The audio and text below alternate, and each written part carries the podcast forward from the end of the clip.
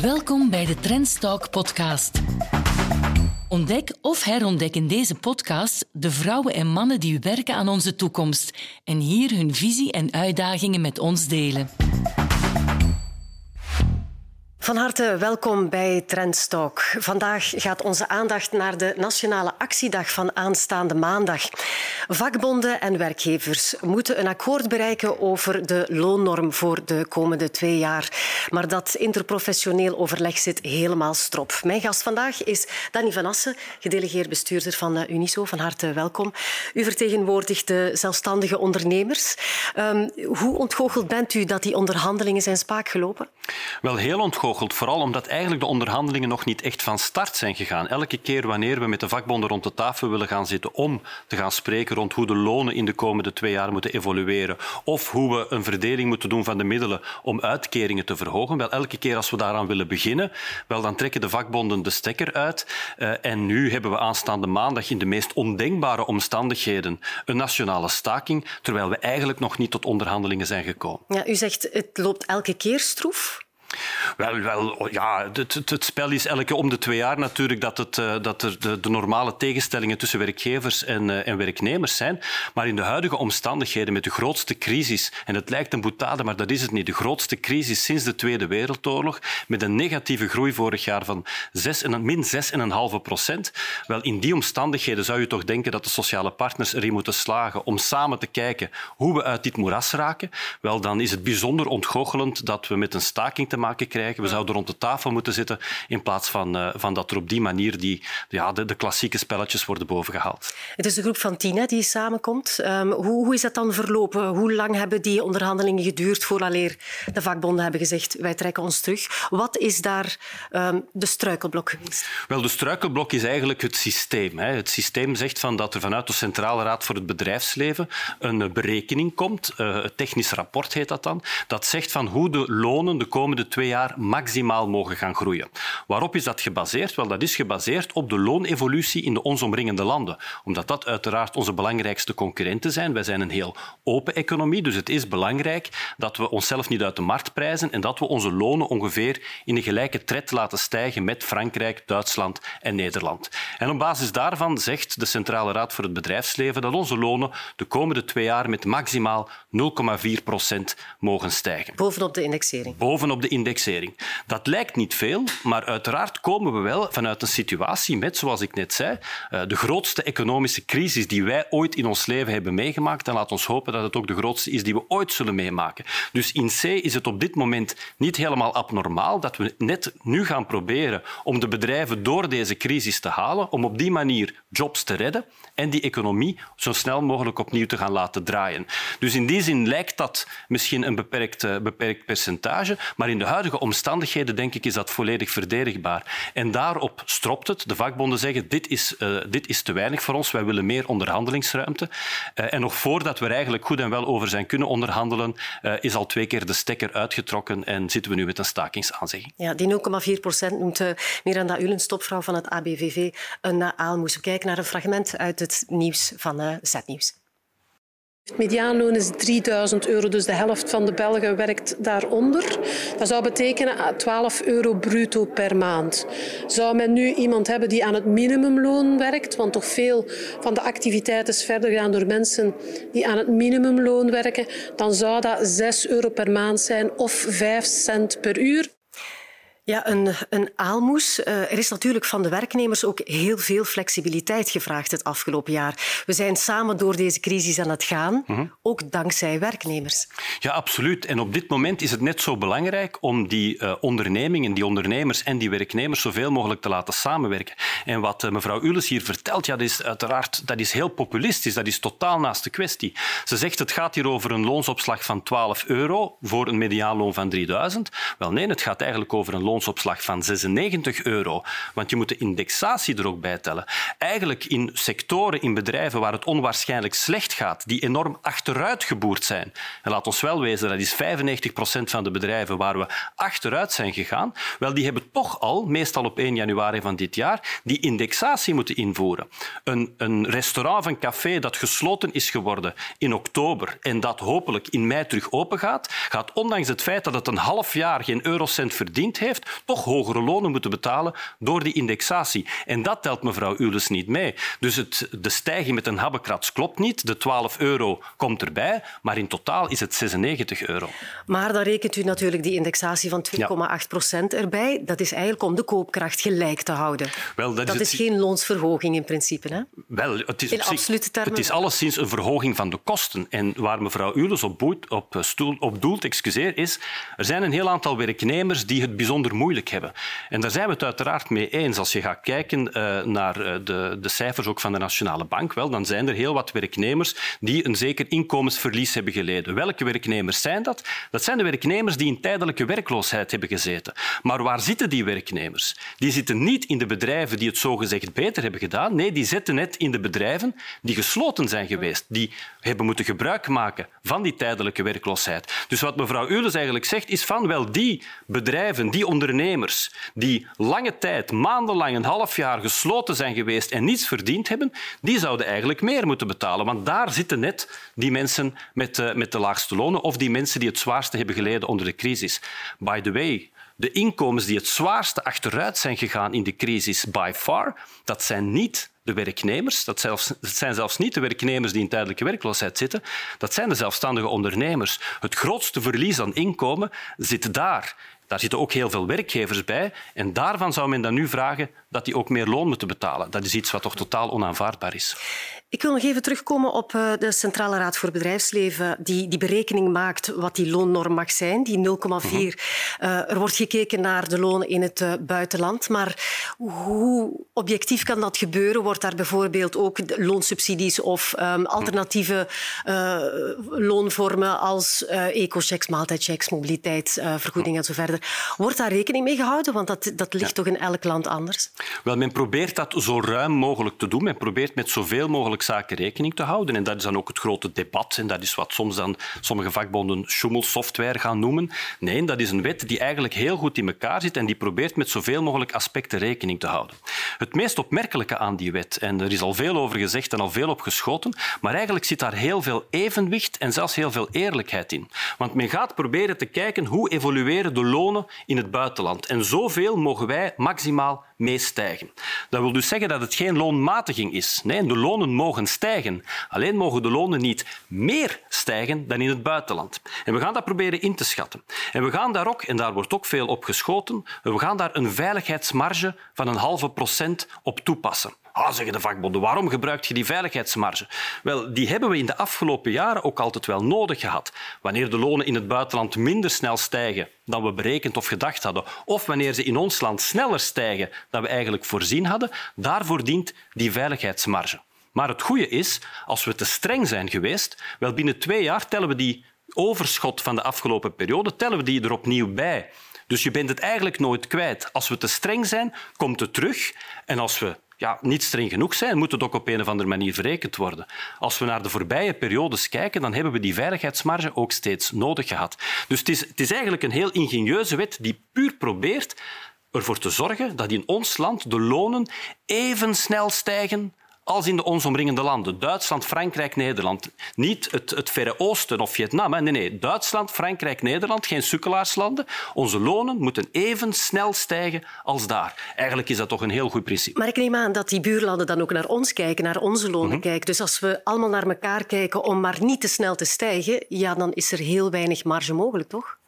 Wel, laat ons zeggen dat de, de onderhandelingsruimtes die we in de ons omringende landen kijken, dat die vaak ook wel wat, wat, wat ruimer zijn. Hè? Dat die van op nul beginnen.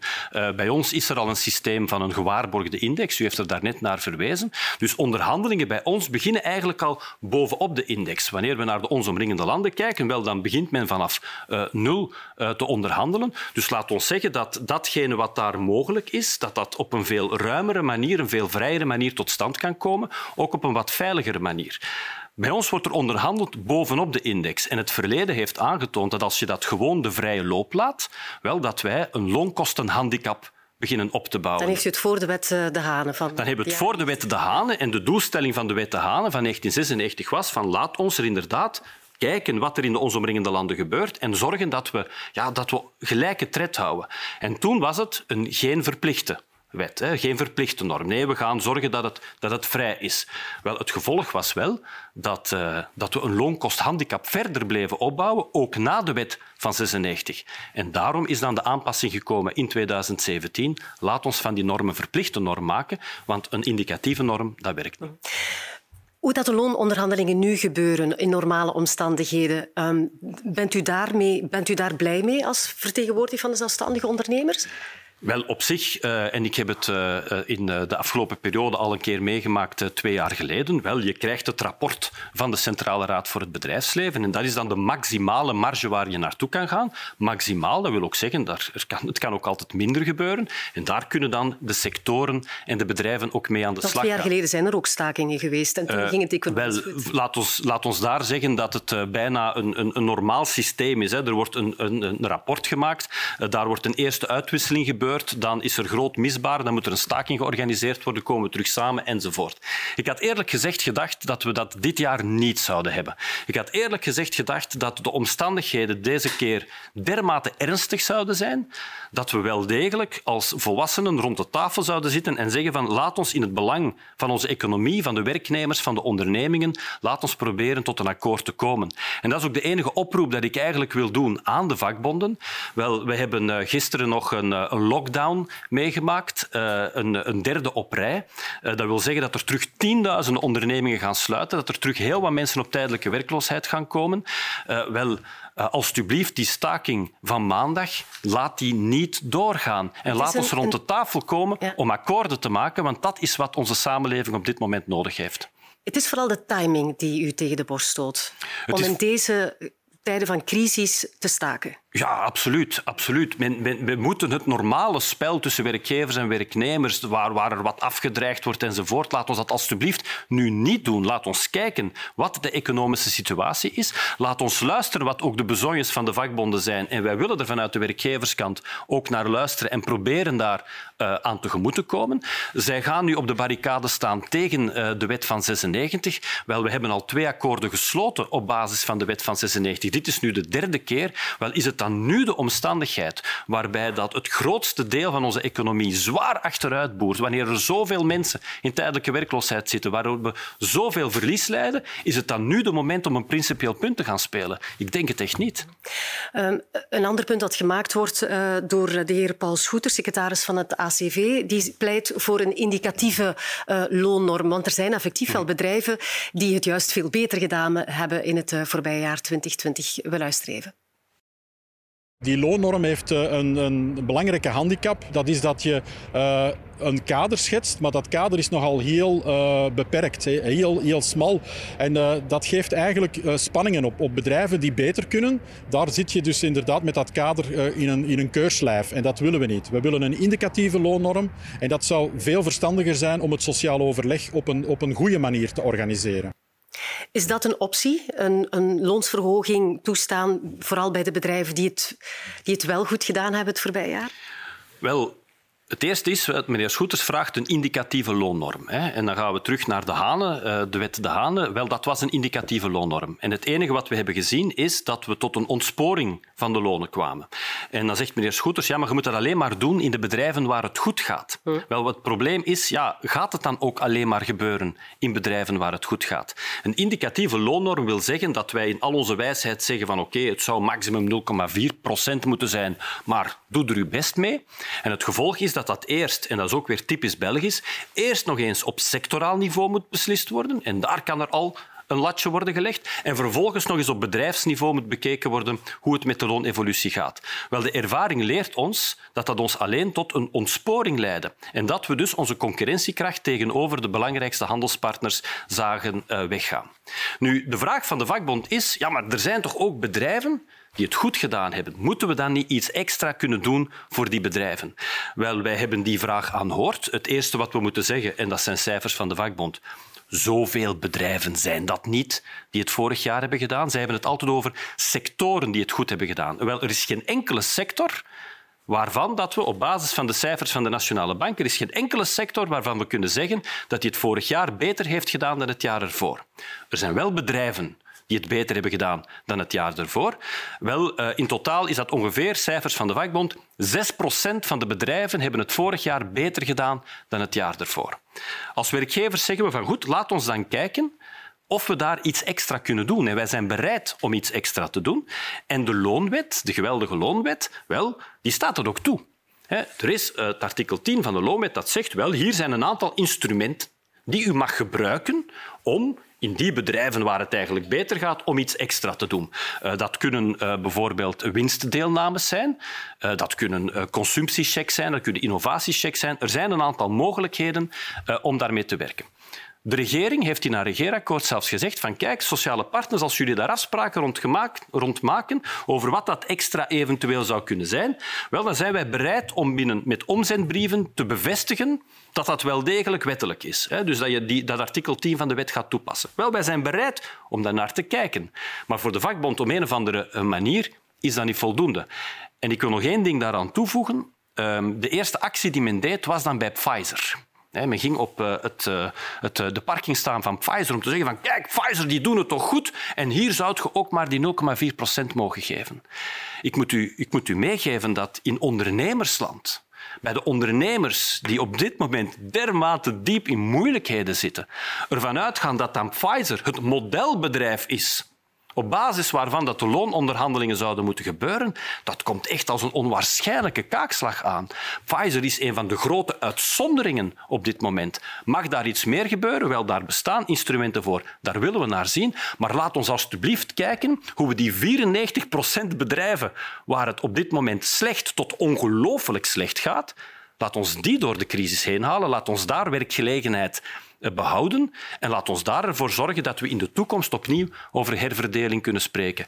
Als je wil herverdelen, dan moet je eerst toegevoegde waarde creëren. Als je gaat herverdelen zonder dat er waarde is, dan gaan we failliet. Zullen we eens even wat cijfers erbij halen? Want uh, Unizo maakt deel uit uh, van de Economic, Economic Risk Management Groep, de ERMG noemen jullie. Ja, de ERMG. Ja, uiteraard altijd met afkortingen voorgezeten door de Nationale Bank en ook door Piet van Temse. jullie organiseren geregeld enquêtes hè, um, om, is te, om, om voeling te hebben met het bedrijfsleven, hoe het met hen gesteld is. En ik heb er een aantal cijfers uitgenomen hè, van, het, uh, van, van de voorbije enquête. Laten we even kijken. Uh, omzetdaling van de, deze maand, hè, 2021, uh, eh, vooral de zelfstandigen en de kleine ondernemingen, min 36 procent.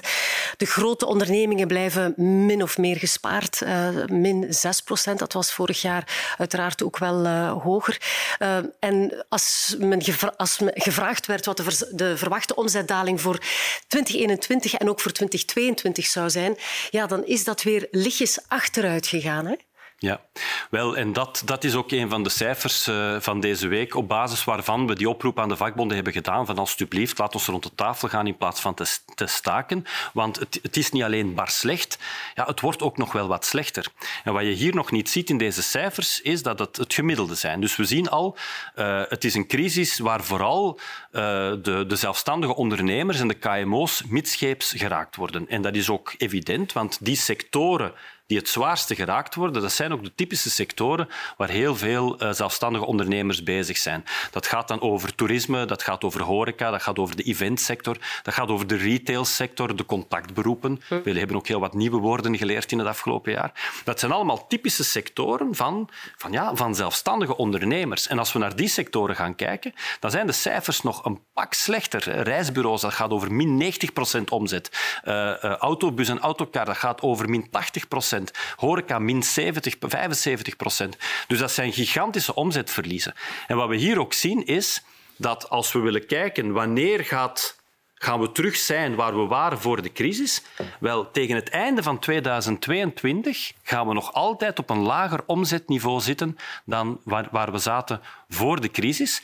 Uh, dat is een kleine verslechtering hier, de 4% in 2022, een kleine verslechtering tegenover de vorige enquête. En de enquête nu is afgenomen nog voor dat de nieuwe lockdown van afgelopen dinsdag of afgelopen woensdag is aangekondigd. Uh, het, het, duurt langer op dit moment vooraleer dat dat economisch herstel er echt is, dat, dat, dat die relance er is, dat dat economische vliegwiel terug op gang komt. En dat is wel nodig om ervoor te zorgen dat we zoveel mogelijk faillissementen kunnen vermijden. En eigenlijk is dat het debat dat we op dit moment zouden moeten voeren. Waar komen de slagen nog het hardste aan? Hoe kunnen we proberen ervoor te zorgen om zoveel mogelijk bedrijven erdoor te halen? Bedrijven die gezond waren. Eh, Unizo heeft samen met Graydon een, eh, een analyse gemaakt en dan blijkt dat 20 procent, 1 op 5 van de zelfstandige ondernemers en 1 op 3 van de KMO's die voor de crisis perfect gezond waren, perfect solvabel waren, dat die nu in een dermate zwaar weer zitten dat we kunnen eraan twijfelen of dat ze het einde van het jaar nog gaan halen. Wel, dat is hetgene waar we op dit moment mee moeten bezig zijn. Ervoor zorgen dat we hier rondraken. En de cijfers die we nu zien, ja, daar worden we niet vrolijk van, dat is duidelijk. Er is wel één uh, mooi lichtpuntje. Dat is ook uh, uit de studies uh, van, van, van jullie, dat er meer starters zijn ja. geweest in, ja. in, 2020 ten opzichte van 2019. Jullie hebben ook gepolst wat hun drijfveer was om alsnog ja. die zaak op te starten hè, in zo'n crisisjaar. Ja, dat is, dat is eerlijk gezegd iets waar wij zelf ook enorm van geschrokken zijn. En we zien al de afgelopen jaren dat het aantal starters ook elk jaar na jaar toeneemt. En we hadden er uh, van uitgegaan vorig jaar dat dat dan wel een knik zou krijgen, dat er een terugval in het ondernemerschap zou zijn. Wat blijkt nu? Dat in Vlaanderen afgelopen jaar er nog 2% meer starters zijn geweest dan in 2019. Dat wil zeggen 65.000 startende ondernemingen in Vlaanderen alleen. Um, en dat is iets waar wij heel blij van worden. Uiteraard in niet alle sectoren. Het zit vooral in de bouw en opmerkelijk in de retail. Nochtans een sector waar ook heel veel sluitingen of gedwongen sluiting is geweest. Dat blijkt dan vooral in de e-commerce te zitten. Dus heel veel mensen vinden de e-commerce om daar iets mee te doen. Um, veel minder uiteraard, ik zeg maar iets in horeca en, en in de, de, de autosector enzovoort. We zijn gaan vragen van, van ja, heeft, heeft de crisis jullie dan niet afgeschrikt? Wel, één op de twee zegt van god, ja, wij waren daarmee bezig. Uh, wat er nu ook gebeurt, wij doen hier gewoon mee verder.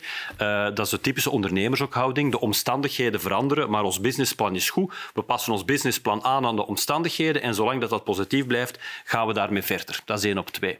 Er is ook een hele groep die zei van ja, we waren al zo ver gevorderd, we konden niet meer terug. Uh, de job was opgezegd, investering gebeurd. Hadden wel wat schrik, maar we zijn verder gegaan. De leukste groep vind ik de derde. 15 procent van de starters vorig jaar zei um, de crisis was een opportuniteit. Door de crisis zagen wij plots het gat in de markt, het spreekwoordelijke gat, waar we in zijn kunnen springen en waar we dingen zijn mee kunnen gaan doen en waar wij eigenlijk een zaak uh, hebben opgestart. En Unizo heeft uh, een tweetal weken geleden ook de starter van het jaar uh, uitgeroepen. Dat is Puzzle in a Bag in Gent. twee mensen die gewoon zeggen van kijk, alle mensen zijn aan het puzzelen geslaan, een oeroud product. Wel, ze hebben dat gemoderniseerd en ze hebben dat ook volledig via e-commerce in de markt gezet. En dat is een dermate groot succes dat bijvoorbeeld nu Google bij hen puzzels besteld om op die manier wereldwijd te verspreiden. Wel, uh, dit bedrijf is er gekomen dankzij de crisis en niet ondanks de crisis. Dat is wel mooi. Dat is ondernemerschap. Voilà, ik wil nog even teruggaan naar de loononderhandelingen, maar ik wil het toch graag, meneer Van Assen, wat opentrekken. Mm -hmm. Er is uh, zeer recent, ongeveer een week geleden, een heel interessante Britse studie uitgekomen die heeft onderzocht uh, wat de evolutie is van het loonaandeel ten opzichte van het uh, bruto binnenlands product. En Maarten Hermans, onderzoeker van het HIVA, gaat dat even toelichten. Het loonaandeel in een land is het deel van de totaal geproduceerde welvaart dat via lonen naar de werknemers gaat. En we zien in onderzoek dat in heel veel landen dat loonaandeel stelselmatig aan het krimpen is. Wat dus betekent dat werknemers een, een kleiner deel van de, van de koek krijgen.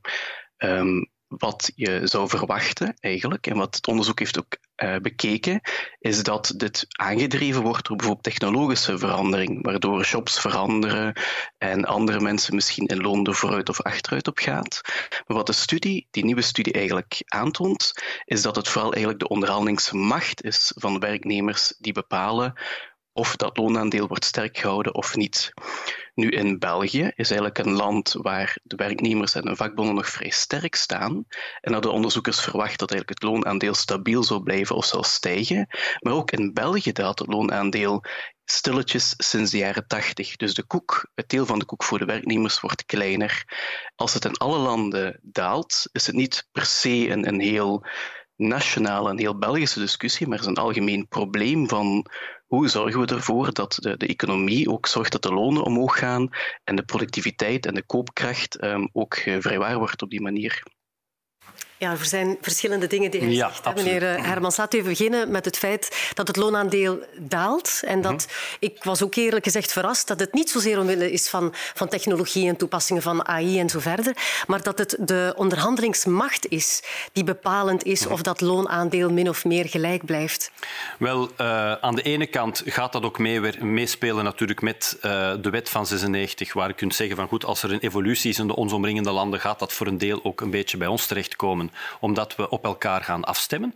Aan de andere kant zou je ook niet kunnen zeggen, denk ik, dat de onderhandelingsmacht, om maar iets te zeggen van de Duitse vakbonden, zo klein is. De onderhandelingsmacht van Duitse vakbonden is zeer groot, zeer sterk en wordt uh, niet uh, onder de wet van 96 uh, gebracht. Bovendien gaat het hier over een langere termijn studie en, en de afdwingbare norm sinds 2017. Dus moest men dat daar al volledig op die wet willen steken, dan gaat dat toch niet helemaal kloppen.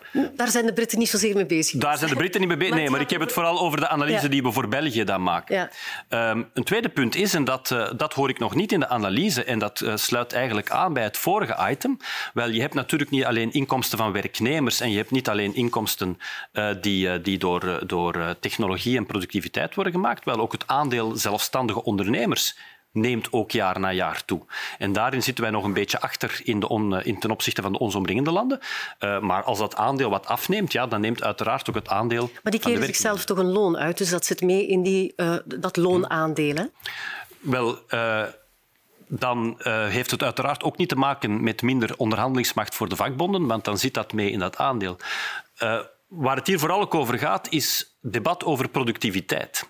En in welke mate is de productiviteit nodig om bijvoorbeeld koopkracht te gaan waarborgen, uh, koopkracht eventueel te gaan verhogen, of ook om concurrentiekracht op eenzelfde niveau te brengen?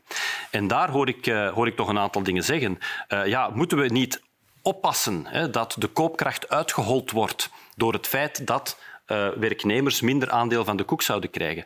Wel, in dit land is dat eigenlijk al onmogelijk. Want de koopkrachtvastheid wordt namelijk door de automatische indexatie gewaarborgd.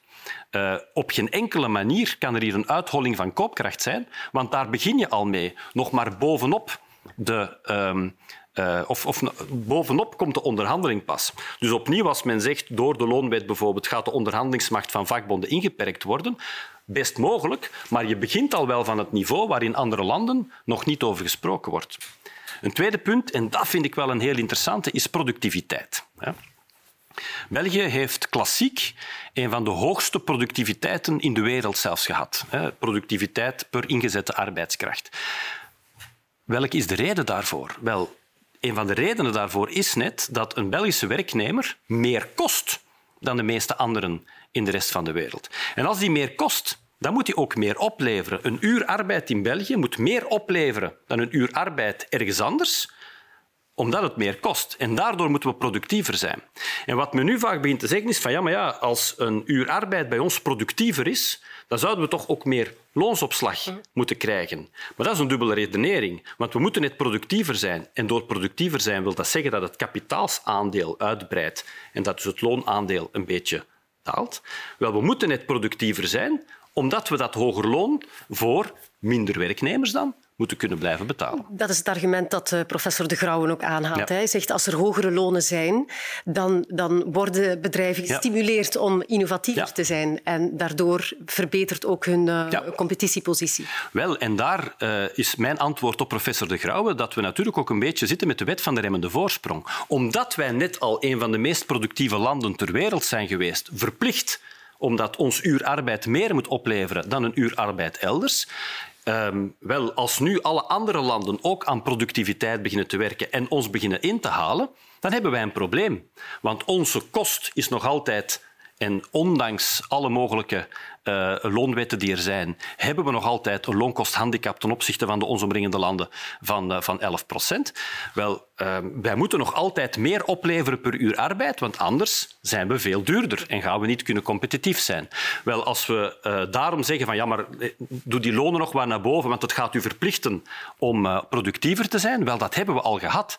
Ons probleem is, we zijn niet meer de enige die productiever worden. De anderen groeien sneller dan ons. Dus op een bepaald moment gaan we er toch voor moeten zorgen dat we ook op de looncomponent uh, onszelf niet uit de markt prijzen. Voeren werknemers of vakbonden en werkgevers niet de foute strijd. Ik verwijs even naar een uh, editoriaal van uh, Bert Bultink, hoofdredacteur van KNAK. Uh, die eindigt met het idee van ja, maar we zitten eigenlijk te kijken naar elkaar, terwijl we natuurlijk een koek creëren, zoals u daar ja. straks ook zei. Van eer dat we kunnen herverdelen, moeten we wel iets creëren. Terwijl er heel wat grote bedrijven, dan kijkt hij ja. eerder naar Europa, die nog altijd amper belastingen betalen en die nul bijdragen ja. aan, aan die koek, zeg maar. Dus voeren we niet de foute discussie? Um, laat ons zeggen dat we de juiste discussie voeren, maar dat het niet de enige discussie mag zijn. En dat er vele discussies zijn die gevoerd moeten worden. Het, het, het, het eerlijke belasten van alle mogelijke bedrijven, hè, dat er uh, een, een, een, uh, een, uh, eenzelfde druk, belastingsdruk op alle bedrijven wordt gelegd. Wel, vanuit Unizo kunnen we daar alleen maar voorstander van zijn. En dat is iets wat je dan op zijn minst op Europees vlak en misschien zelfs op OESO-vlak gaat moeten beginnen, beginnen uh, rekenen of regelen. Uh, de digital tax, of hoe dat je het ook allemaal wil noemen, uh, ervoor zorgen dat waar een bedrijf zich ook bevindt, hè, als zij zich ergens in belastingsparadijzen gaan, gaan neerpoten, maar hier wel degelijk handel drijven, wel zorg ervoor dat de concurrentie op een eerlijke manier gebeurt. Dat is een heel belangrijk debat dat moet gevoerd worden. Wij zijn ook bereid om dat in België te voeren. Dat hoeft niet alleen op wereldvlak op Europees vlak eh, gevoerd te worden. Wij hopen nog altijd dat we dat op een, op een overkoepelend niveau tot, eh, tot eenstemmigheid kunnen komen. U weet dat ook de Amerikanen daar heel gek kijken naar Europa als die voorstellen er komen. We stellen ook vast dat een heel aantal landen ondertussen zelf een aantal maatregelen nemen. Dus wij zijn zover om te zeggen waarom ook België niet. Maar het is slechts één van de debatten. En ik moet er toch ook een beetje ter verdediging dan van de sociale partners meegeven dat op andere vlakken ook nog wel degelijk daarover bezig zijn. En iets wat misschien veel te vaak wordt belicht, is dat bijvoorbeeld op het gewestelijk vlak, in Vlaanderen, dat de Vlaamse sociale partners wel degelijk over een heel aantal thema's, over innovatie, over arbeidsmarkt, arbeidsontwikkeling, het uh, inclusief maken van die arbeidsmarkt, groepen gaan proberen uh, te betrekken die te ver afstaan. Hoe kunnen we de op de arbeidsmarkt oplossen uh, en al dat soort van zaken. Uh, de economische ontwikkeling uh, in de toekomst, ondernemerschap, circulaire economie, zijn ook allemaal onderwerpen waar wel degelijk door sociale partners ook van gedachten wordt gewisseld. In Vlaanderen hebben we daar zelfs al akkoorden over gemaakt. In de CRB, de Centrale Raad voor het Bedrijfsleven, federaal, wordt daar ook over, uh, over gediscussieerd. Um, we zijn daar ook mee bezig. Maar laat ons uh, wel wezen, de camera's komen vooral wanneer we over lonen bezig zijn en veel minder wanneer we over dat soort van zaken bezig zijn. Wel, ik nodig u graag nog eens uit als daar wat... Met veel plezier. Uh, als dingen in stroomversnelling hm. komen daar. Dank je wel, uh, Danny van Assen, voor uw uh, toelichting. En ik wil u graag bedanken voor het kijken. En uiteraard wens ik u nog een zeer fijn weekend. Trendstalk is de wekelijkse afspraak op kanaal Z, op trends.be en op deze Trendstalk podcast voor een goed gesprek over de thema's die ons alle aanbelangen. Tot volgende week voor een nieuwe aflevering.